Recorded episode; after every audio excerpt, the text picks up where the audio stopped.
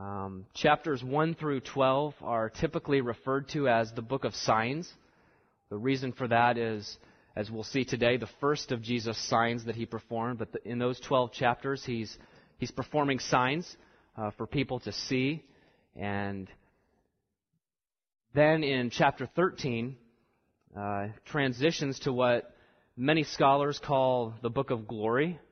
Um, I think that's not the best name for it because, as we'll see today, Jesus glorifies himself even in uh, the first half of the book, but, but really it's Jesus revealing his glories on an intimate level with his uh, disciples, beginning in chapter 13 and then going through really the, the rest of the book essentially. It's Jesus in the upper room um, during Passion Week. He's, he's eating the Passover with his disciples uh, just before he is to be killed. And he spends in John's gospel several chapters of, of speaking and teaching to his disciples, revealing uh, more of, of himself, his relationship to his, with his father, uh, his relationship, really their relationship to him and his father through all of that, ultimately leading to uh, his death and resurrection. And then uh, chapter 21 is kind of an epilogue, uh, really sums up the book. And just to break that down a little further, um, chapter 1 we've just completed as of last week, and we saw the first 18 verses of chapter 1 were the prologue. They, they introduced what John calls the Word, and introduced us to the Word being God. The Word was the Creator. The Word became flesh and dwelt among us. We beheld His glory. First 18 verses of, of chapter 1 make up that prologue. And then the rest of chapter 1 really are a, a personal ministry of Jesus. In one sense, his public ministry has started. It started with John the Baptist introducing him. Remember, crying out, Behold the Lamb of God, and he, he did that a couple times, we've already seen in chapter 1. But really, Jesus' interactions in chapter 1 are on a personal level. He dealt with, he and John the Baptist dealt with uh, religious leaders that came to question him, questioned John the Baptist who he was. Jesus, we saw last week, introducing himself on a, an individual, a personal level to several men who eventually became his disciples. And so, chapter 1, yes, an introduction to his public ministry, but it's, but it's a personal, one on one level. Here in chapter 2 really begins the, the public ministry and the, the real public sense, where now, now Jesus is going to begin to reveal himself to larger groups of people. And so we come to chapter 2. Let me go ahead and read our text for today, the first 12 verses of John chapter 2. It says this On the third day there was a wedding in Cana in Galilee, and the mother of Jesus was there. John also was invited, or Jesus also was invited to the wedding with his disciples. When the wine ran out, the mother of Jesus said to him, They have no wine. And Jesus said to her, Woman, what does this have to do with me? My hour has not yet come. His mother said to the servants, Do whatever he tells you. Now there were six stone water jars there for the Jewish rite of purification, each holding twenty or thirty gallons. Jesus said to the servants, Fill the jars with water. And they filled them up to the brim. And he said to them, Now draw some out and take it to the master of the feast. So they took it. When the master of the feast tasted the water, now become wine, and did not know where it came from, though the servants who had drawn the water knew, the master of the feast called the bridegroom and said to him, Everyone serves the good wine first, and when people have drunk freely, then the poor wine. But you have kept the good wine until now. This is the first of his signs Jesus did at Cana in Galilee, and manifested his glory and his disciples believed in him.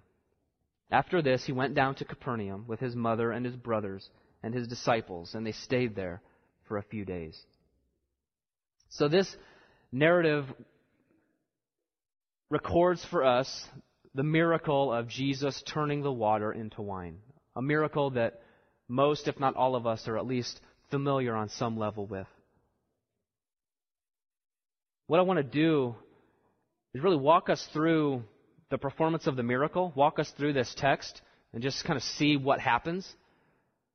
And then in the last part, I want us to just step back and, and understand what, what the, all those details mean, how they reveal the glories of Christ to us. Because on the surface, this might just seem like a really cool miracle that Jesus turned water into wine.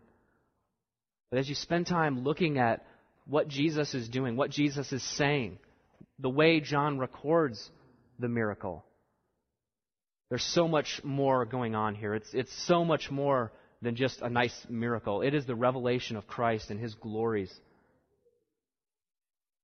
This miracle occurs, verse 1 tells us, on the third day. And this simply means the third day after the previous recorded event, that interaction he had with Philip and Nathanael. And the way the, the Jewish the Jews accounted the third day, this would be like us saying two days later. So this is the third day after. We would say two days later. Really, this is the completion of the first full week of Jesus' public ministry. So he attends this wedding in Cana of Galilee. And this is interesting to observe. Chapter 2 begins what, what some scholars have called the Cana cycle. And the reason for that is it begins in Cana here at the beginning of chapter 2, and then chapter 4 ends with Jesus in Cana. And in those chapters, chapters 2 through 4, not only do they begin and end in Cana, and that kind of unifies them, but they're also unified in what Jesus is seeking to accomplish. He's seeking to communicate certain things about himself. We're going to see that in coming weeks as we walk through these three chapters together.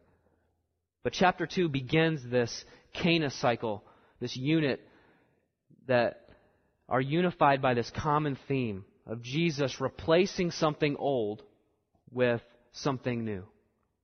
That's the theme that unifies these three chapters. We also know that Cana was the hometown of Nathanael, the, one of the disciples that has begun following him. We, we saw that last week. Nathanael was from Cana in Galilee as well. And you also remember that Cana was just a, a, stone's throw from Nazareth, where Jesus grew up. So this is all in that region of Galilee, the, the northern part of Israel, around the Sea of Galilee, where all of this is taking place. And Jesus attends this wedding in Cana. We're also told in verse 1 that the mother of Jesus was there.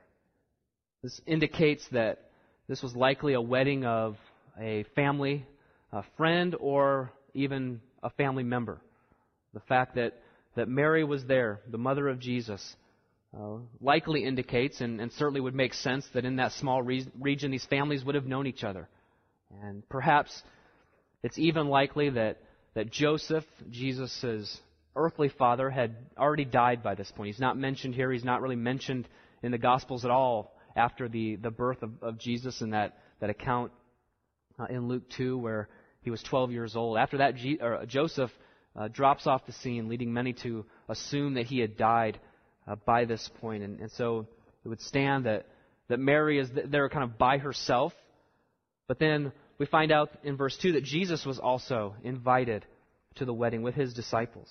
I think further indication that this was the wedding of uh, probably a, a relative or certainly a, a close acquaintance. Jesus, his disciples, and his mother are all there at this wedding. Well, at this wedding, the guests encounter a problem. Verse 3 says, When the wine ran out. Now, this was a huge problem at a wedding in that day. You see, this wedding was the really the culmination, this wedding feast was the culmination of a year long betrothal period that would have taken place. That legally binding uh, betrothal. And during that year or so, the groom spent preparing for their life together. Oftentimes that included building a home for them, sometimes built as part of kind of a family compound. But his goal during that year essentially was to prove that he could provide for his bride. He had to spend a year impressing his soon to be father in law that he could actually provide for his daughter. He could provide a, a, life for her. He could make a living to meet her needs and their family's needs. also part of his responsibility was this feast. The groom was responsible for all of the provisions, the food, the wine, everything that went into this feast was the responsibility of the groom. And so, for the wine to run out, for that groom, it was to demonstrate either he had lack of means necessary to provide enough wine for this feast, or it revealed poor planning, neither of which were a positive thing for a groom trying to impress his soon to be father in law. This was a, an absolute disaster to run out of wine at a wedding feast. We're also told that when the wine ran out, the mother of Jesus said to Jesus, They have no wine. Perhaps Mary was even in charge of some of the, the, the food at the wedding or making sure that things ran smoothly. Perhaps she had some responsibility, or perhaps we know even the, the, the character of Mary from what we're told about her in Scripture. She no doubt would have been somebody that would have probably seen a need and, and wanted to, to help with it, even if she wasn't officially involved. Whatever the reason, she comes to Jesus with this need. And incidentally, this is probably even perhaps another indication that Joseph was certainly not present at this wedding and probably already dead. And here Mary is going to Jesus, her oldest son, who is basically now the head of, of that household, looking to him for provision. And it's really uncertain whether she's asking him to perform a miracle. There's no evidence that Jesus had performed a miracle before this. So it's, it's not necessarily the case that, that she was coming to him expecting him to do what he ultimately did. Rather, she's coming to him as, as the head of her household, asking him to, to jump in and help. Also, interestingly enough, that's this interaction with Jesus and Mary that has led many in the Roman Catholic Church to view Mary as, a, as an intercessor between us and Mary. We go to Mary to go to Jesus because certainly Jesus would listen to his mother. What's interesting, when people use this verse to teach that doctrine, they obviously haven't read how Jesus responds to his mother. Because Jesus says to her in verse 4, Woman, what does this have to do with me? And certainly this response to Jesus should tell us all that we need to know about whether Mary is a, a legitimate intercessor between us and Jesus. Jesus refers to her as woman. And while this might at first seem disrespectful, I don't think that, well, I know that it's not disrespectful because certainly Jesus, uh, the one in whom there was no sin, would not have responded in a disrespectful way to his mother. In fact, it's, it's difficult really to, in our English, to capture the, the sentiment of what Jesus was saying here. You know that Jesus used this, this same term when he was on the cross, when he spoke to John. He says, Woman, behold your son. And so it's, it's difficult to, to really capture that. Some have suggested it's similar to the expression ma'am or dear lady. I mean, the fact is, though, it wasn't mother, it wasn't mom. So, whatever Jesus was saying, on one hand, was not disrespectful, but on the other hand, was not intimate and what you would expect a son to say to his mother. It was not the warm exchange that probably she was used to. His answer literally, what does this have to do with me? It could be translated, what to me and to you. It's a, a phrase that is actually used several times in the gospel accounts. Other than this, I believe it's always used and spoken by demons. You remember when Jesus, during his ministry, interacts with demons, and in several cases they told Jesus, What do you have to do with us? What do we have to do with you? And their point is that they didn't want him intruding on what they were trying to do in their possession of, of men and women. They didn't want Jesus interfering with their work. Jesus, what do you have to do with us? We're going to look later on at, we're going to unpack this a little bit more, what Jesus was communicating here. But for now, let me just leave it with this that while Jesus was not being disrespectful, he certainly was putting some sort of distance between himself and Mary, his mother. In a little bit, we're going to look at exactly what he was communicating. But for now, I just want to continue walking through what happened and then come back and draw out some of these significant things in this exchange. The reason that he responds to her in this way, he tells her at the end of verse 4, My hour has not yet come. In John's Gospel, the reference to Jesus' hour is, is always referring to his coming death and resurrection. He will often refer to his coming hour. In one case, we're told that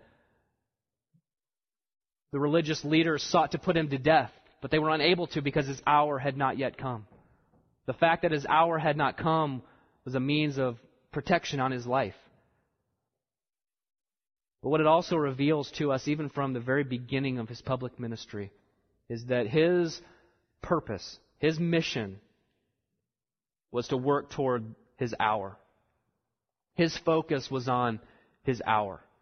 And because he was focused on moving toward his coming hour, it led to this separation between himself and his mother. It's also interesting to note the way that Jesus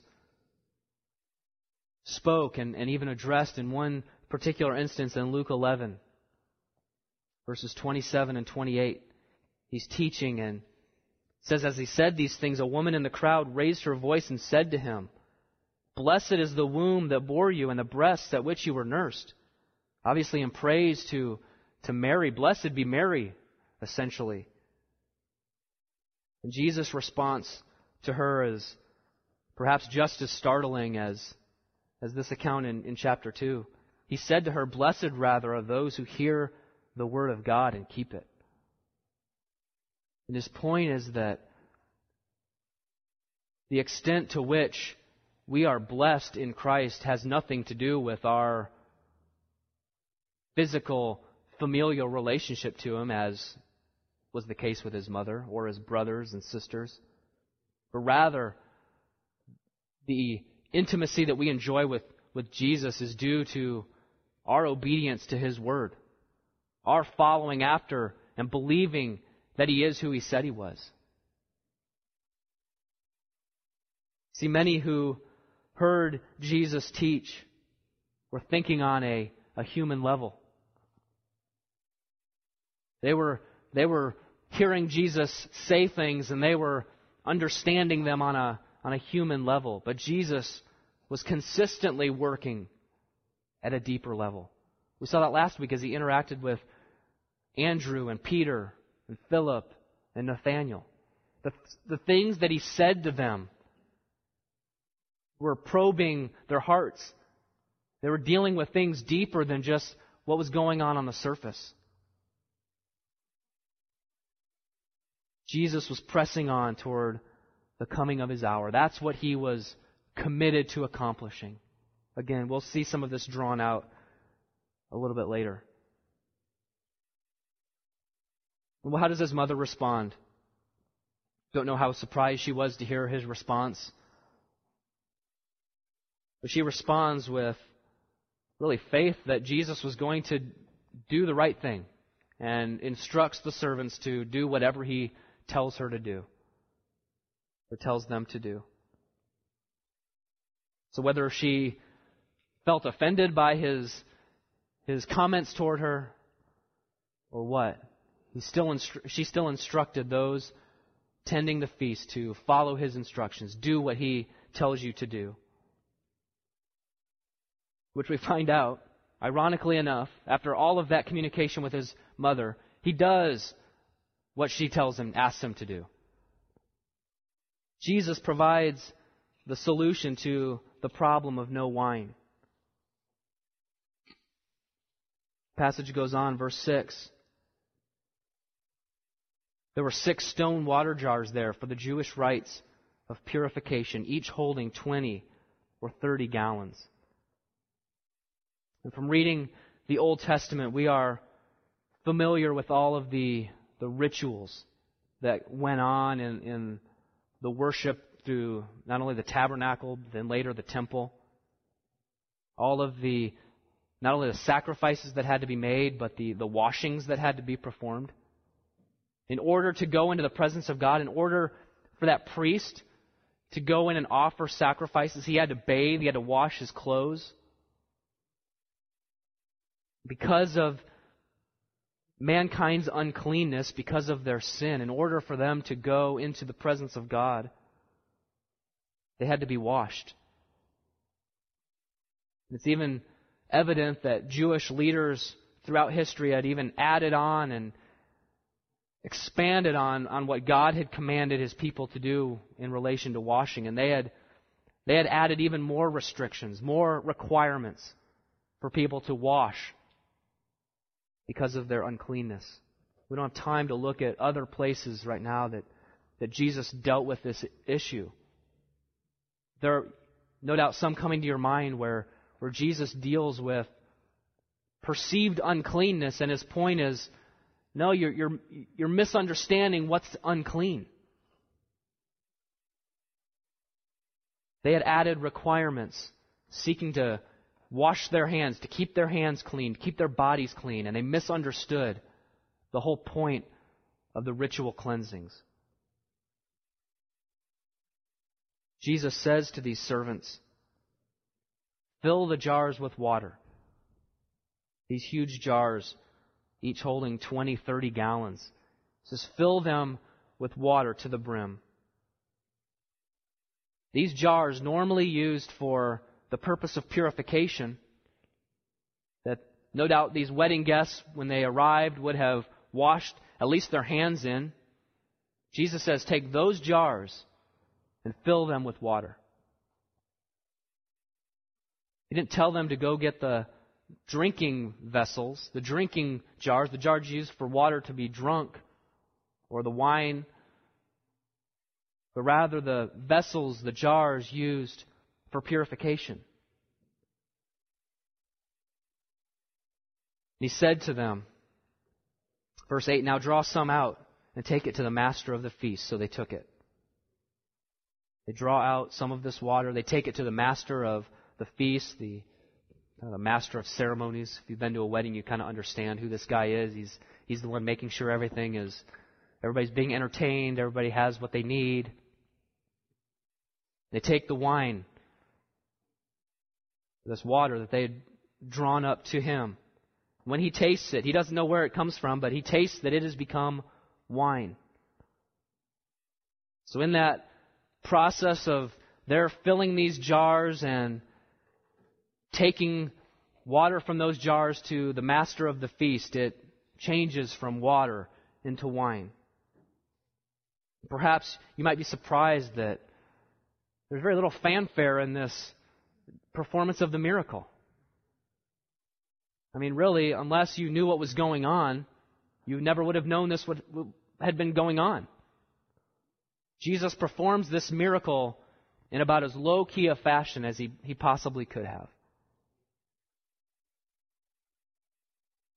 We get a clue and I think a nice little parenthetical in verse 9 that the servants who had drawn the water knew. They knew where that water had come from. The master of the feast at that point didn't know where that water, or as he tasted it, wine had come from. But those servants that had filled the water at Jesus' request, had drawn it and taken it, they knew they understood. Nobody else at the feast would have had any clue of what Jesus was doing. And how does the master of the feast respond? He, go, he goes to the bridegroom, and as if the bridegroom's problems weren't enough because they ran out of wine, now he's being scolded by the master of the feast. Master of the feast tells him, Look, when you have a feast like this, you serve the best wine first. You allow people to be to enjoy the best wine. And then when they've had, as it says, when they've drunk freely, they're no longer able to discern whether the wine is really good or, or not so good, then you, you bring in the lesser wine. And they don't know the difference. And they'll still enjoy it because they won't know that it's the cheap wine. He says, You save the best wine until last.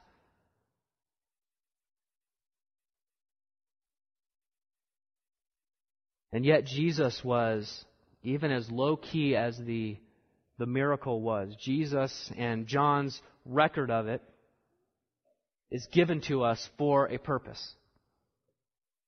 You see, Jesus didn't really care that everyone saw him actually turn the water into wine.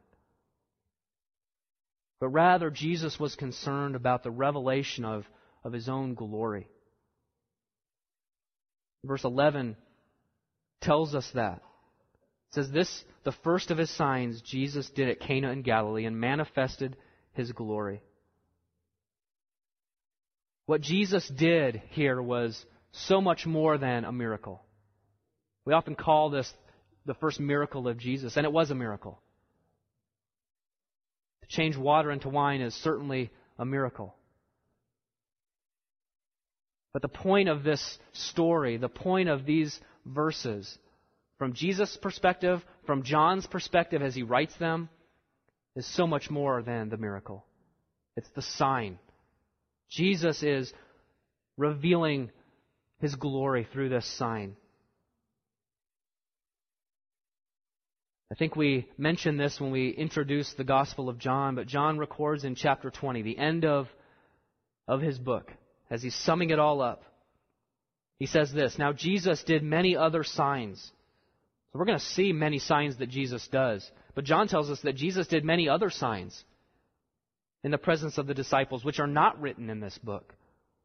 But these are written so that you may believe that Jesus is the Christ, the Son of God, and that by believing you may have life in his name. So, in other words, this sign is recorded so that we would believe that Jesus is the Son of God, and that by believing we would have life in his name. That's why we have this story.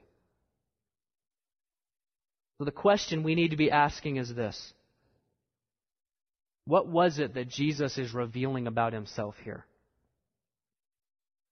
In order that we would believe and have life in his name. What was Jesus revealing about himself? And I have several things that I want to draw out. First of all, Jesus revealed that his purposes were not always in line with everyone else's. Jesus' purposes were not always in line with everyone else's. We saw earlier that exchange between Jesus and his mother, where she wants him to help and, and meet a need, legitimately so. But Jesus, in that exchange, points out that he is no longer committed to meeting her needs and, and doing the things that she is asking him to do. Certainly, he has been, in the absence of an earthly father, he has been the the provider, the head of that household. But we see that he is no longer strictly committed to meeting the needs of his household, meeting the needs of his mother. Rather, now he is, his attention has shifted. He alludes to it in the mention of his hour not yet arriving. Jesus' parents had already seen a hint of this when he was 12 years old and they lose him. And they go back and they find him in the temple. And his response is that he has to be about his father's business, his heavenly father's business. They saw a hint of it there. And now Mary really sees the fullness of what Jesus was, was trying to do. It was not about simply taking care of his family. It was not about simply helping them be comfortable in their relationship with Him as their physical son and, and brother. Later in his ministry, he'll prove this point to Peter. When Peter is trying to protect Jesus, when Jesus is talking about the coming of his hour, his death, and Peter is, is telling him, No, no, no, you don't you shouldn't die. Don't go to Jerusalem. You remember Jesus' response to him? It even stronger than what he says to Mary. He tells Peter, Get behind me, Satan. In other words, you're doing the work of Satan by opposing the work that I am trying to accomplish. My life is ultimately moving toward my death, and you're standing in the way. Jesus, during his the last few years of his life, what we know as his public ministry, he is committed to doing his Father's will. We read a couple places where he teaches us this, reveals this to his disciples and those who hear him. John 8, verse 28.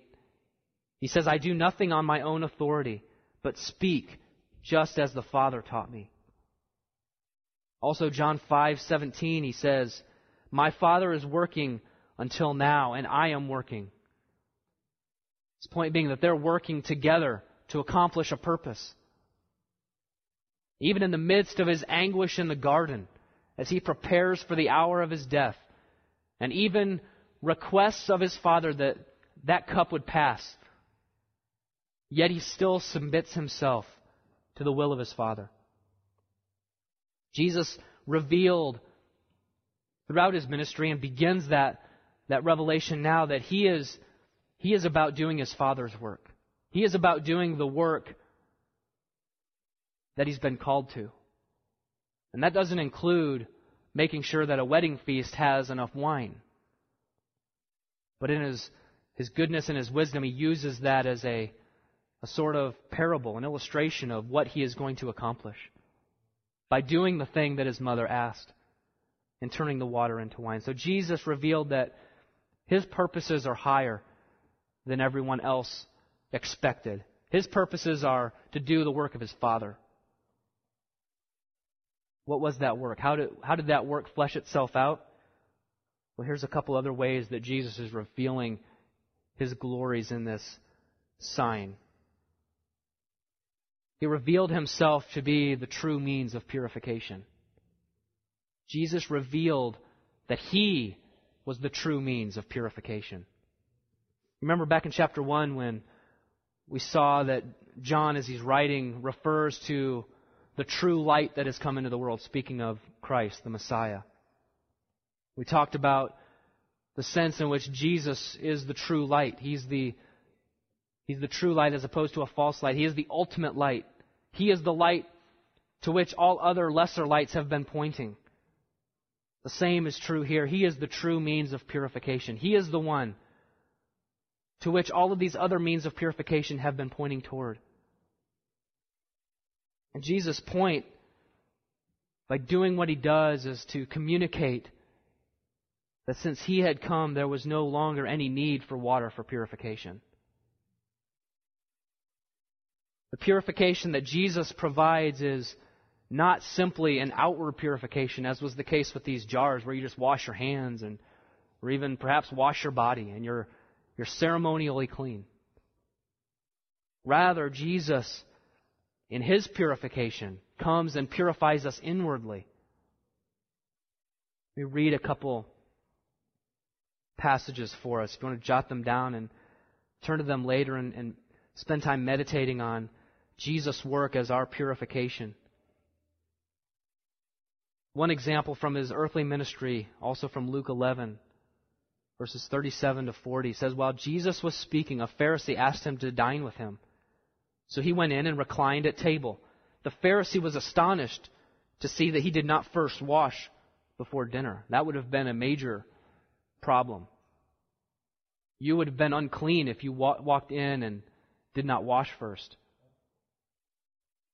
Certainly the Pharisee would have been offended that somebody would walk into his home for a meal and, and fail to wash. The Lord said to him, Now you Pharisees cleanse the outside of the cup and of the dish, but inside you are full of greed and wickedness. You fools, did not he who made the outside make the inside also? And then we see the writer of Hebrews really put that reality on full display, chapter 9, verses 9 through 14.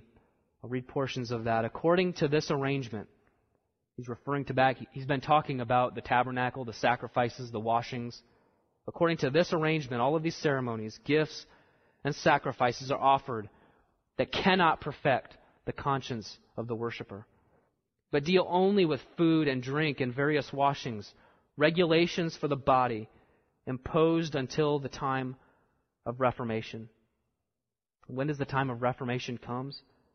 It comes with the coming of Christ. And he goes on, For if the blood of goats and bulls and the sprinkling of defiled persons with the ashes of heifer sanctify for the purification of the flesh, how much more will the blood of Christ, who through the eternal Spirit offered himself without blemish to God, purify our conscience from dead works to serve the living God? Jesus' point to these people, his point to the Pharisee, the writer of Hebrews' point is that those sacrifices, those cleansings, yeah, they take care of us ceremonially. We might actually get physically clean. Our hands might actually be clean. But the only one that can purify our conscience so that we now pursue good works rather than dead works is the true source, the true means of purification. See, Jesus, when he came and died on the cross and shed his blood, he did away with the old. That old was no longer useful. That was incomplete.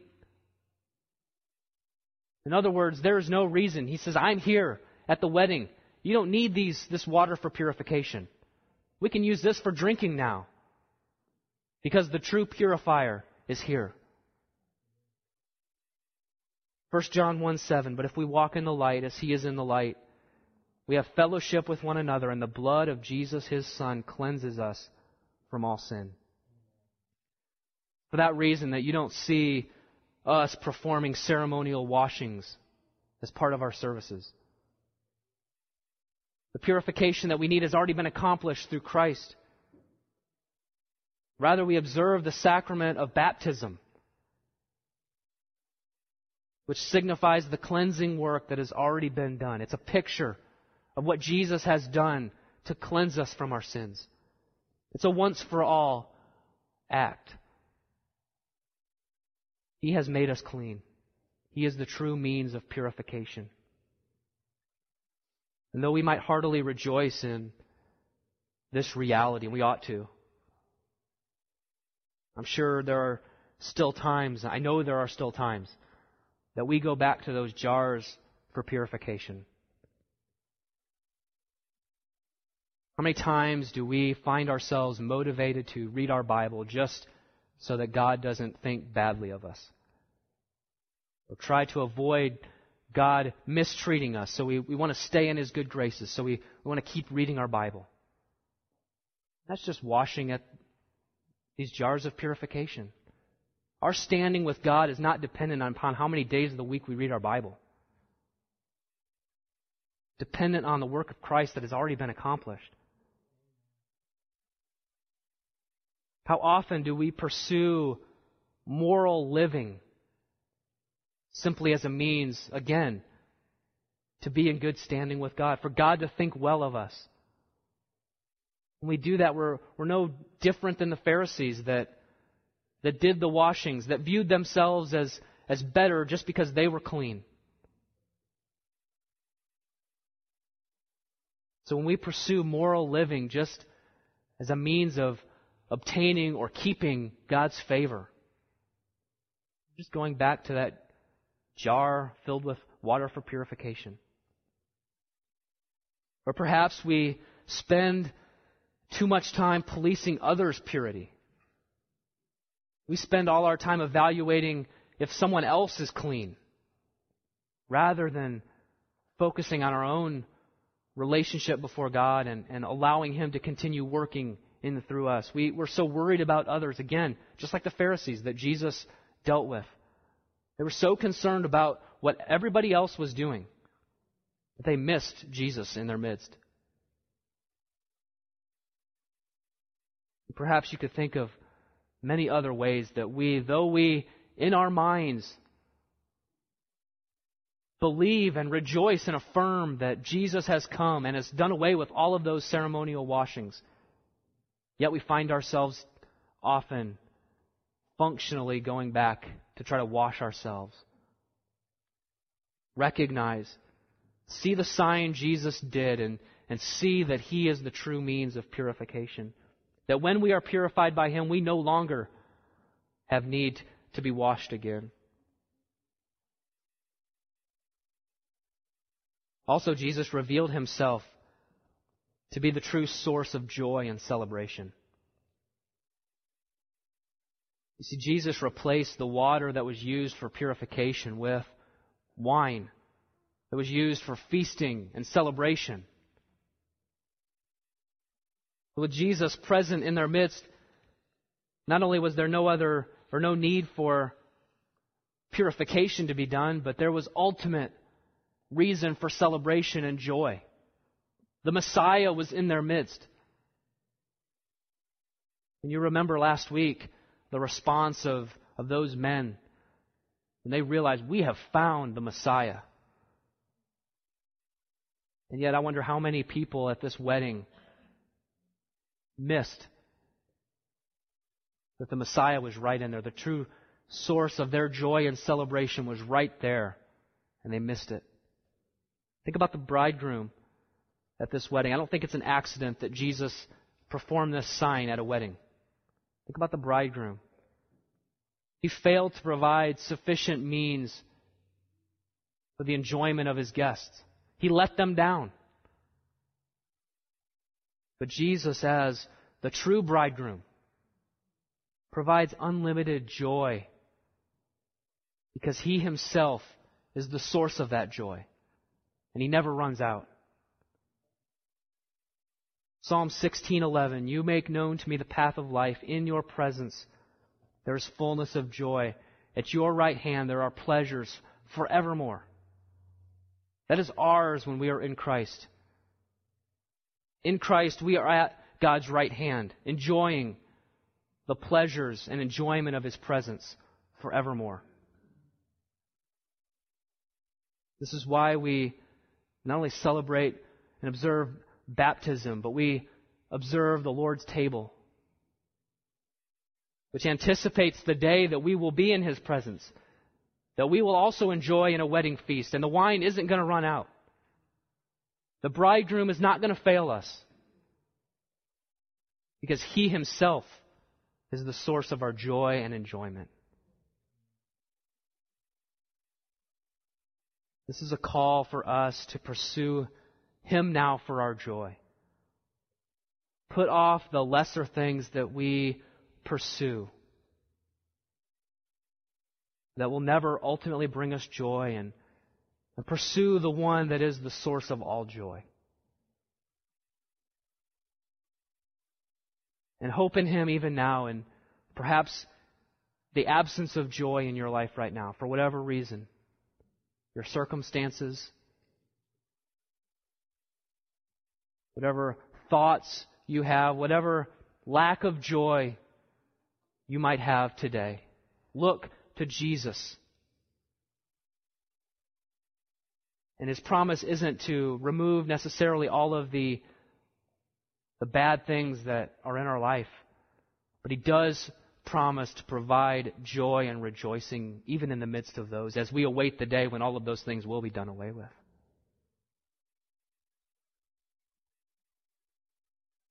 So Jesus revealed that he wasn't on anybody else's schedule. He wasn't seeking to fulfill anybody else's purpose, just his and the Father's purpose. He revealed the glory of himself as the true means of purification. He revealed himself to be the true source of joy and celebration. Verse 11 tells us that he does this, does this sign manifest his glory, and his disciples believed in him. The performance of this sign worked. The thing Jesus did worked. His disciples believed in him. Remember why John says he wrote this? Was so that we might believe and have life in his name. The disciples believed in him because they saw the sign that he did. They saw his glories revealed.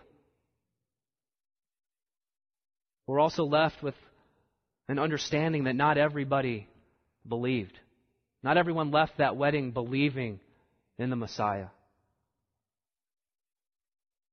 This will be certainly clear later in the book of John as, as he continues to perform these signs, and his performance of these signs ultimately motivates people to put him to death,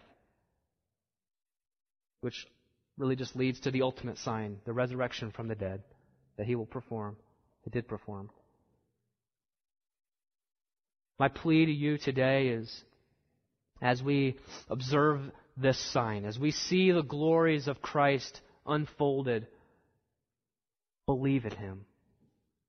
Do not harden your heart against him. Believe in him. Trust in the work of purification that he has done. I don't care how dirty and sinful you think you are, and perhaps you really are. Jesus, his work of purification is even more than six jars of 20 and 30 gallons. It's unlimited. There is no dirt and sin that his blood cannot and does not wash away. Do not harden your hearts and reject the salvation and cleansing that he has provided. Trust in his work of purification for you, and you will find joy and celebration in him. Let's pray. Our Father, we rejoice as we consider these truths. We rejoice that we have not been left to ourselves. Because we all, at one point, were dirty, wretched sinners. And apart from the saving work of Jesus, we would be lost. We would be hopeless. But yet, you, in your grace and your love for us, sent Jesus for the purpose of dying and shedding his blood and bearing in his body the wrath that is due to our sin, should, should have fallen on us. But on the cross, Jesus took that wrath, shed his blood, and now cleanses us through his blood when we trust in that work. And so, Lord, I pray that certainly there are, are people here that are not yet believing. They have seen the sign. The Lord, send your Spirit to open their hearts that they might believe in Jesus as their Savior, as their purifier, that they would find cleansing for their sin and hope and joy.